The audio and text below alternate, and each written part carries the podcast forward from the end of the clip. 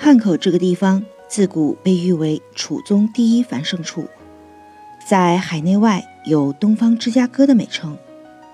在清初刘献廷编撰的《广阳杂记》中，就曾有“北则京师，南则佛山，东则苏州，西则汉口”的记载。大家好，我是小鱼。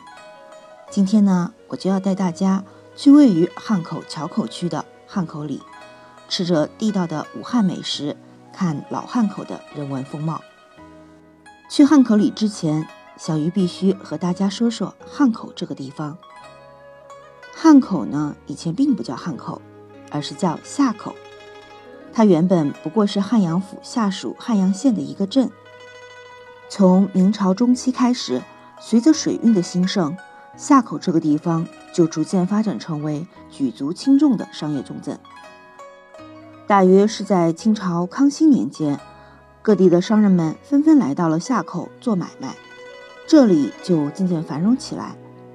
因为夏口是汉水流入长江的出口处，而汉水的发源地又正好是陕西，因此呢，来夏口做生意的外来客商中。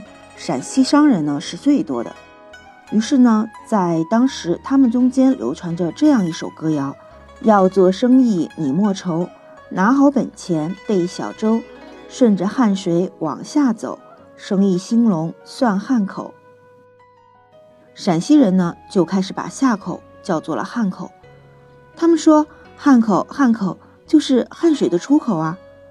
久而久之，这种叫法渐渐成了习惯。都觉得叫汉口比叫夏口更为合适，因此汉口就成了正式的叫法，反而夏口这个称呼连武汉本地人都很少有人知道了。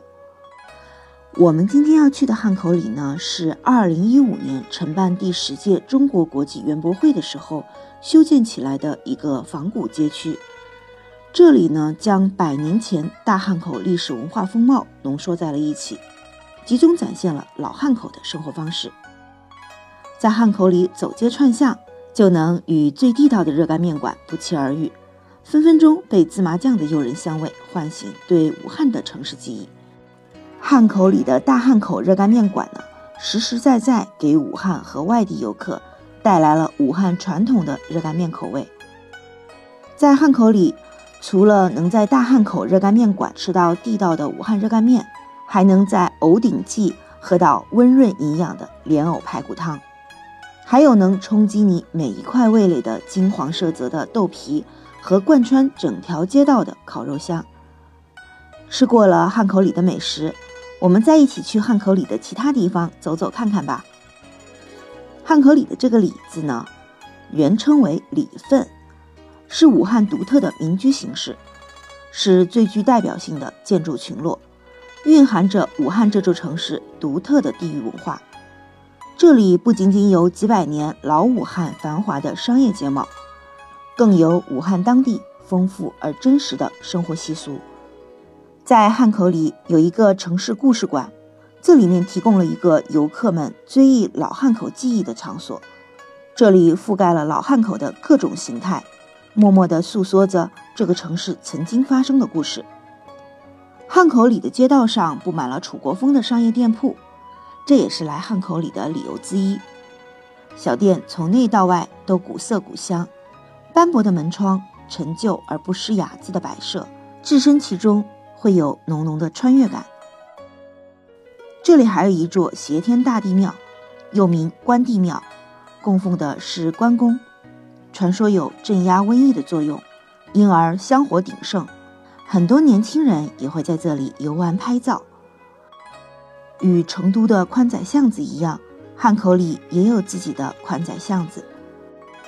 走在青石板铺垫而成的古街道，抬头可见很有怀旧感的窗棂，总会给人带来一种历史的厚重感。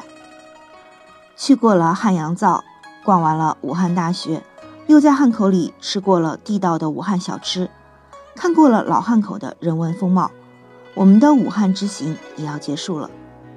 不要以为这就是武汉的全部，其实我们看到的只是它很小的一部分。武汉呢，被戏称为最说不清的城市，我认为这是非常贴切的。这座城市，无论你来过多少次，你都会觉得看不懂。就连我们这些生活在武汉的本地人，也无法说清武汉到底是一个怎样的城市。等疫情过后，欢迎你们亲自来看看吧。本期节目到这里呢就要结束了，小鱼是真心期待你们在评论区里留言，我们一起聊聊喜欢的城市，也可以分享你们有哪些喜欢的影视歌曲和文学作品。如果你们喜欢我的节目，记得顺手点赞、订阅和关注。下期节目呢，我会邀请我的小伙伴蜜涵一起聊聊武汉和旅游的相关话题。我们下期节目再见吧。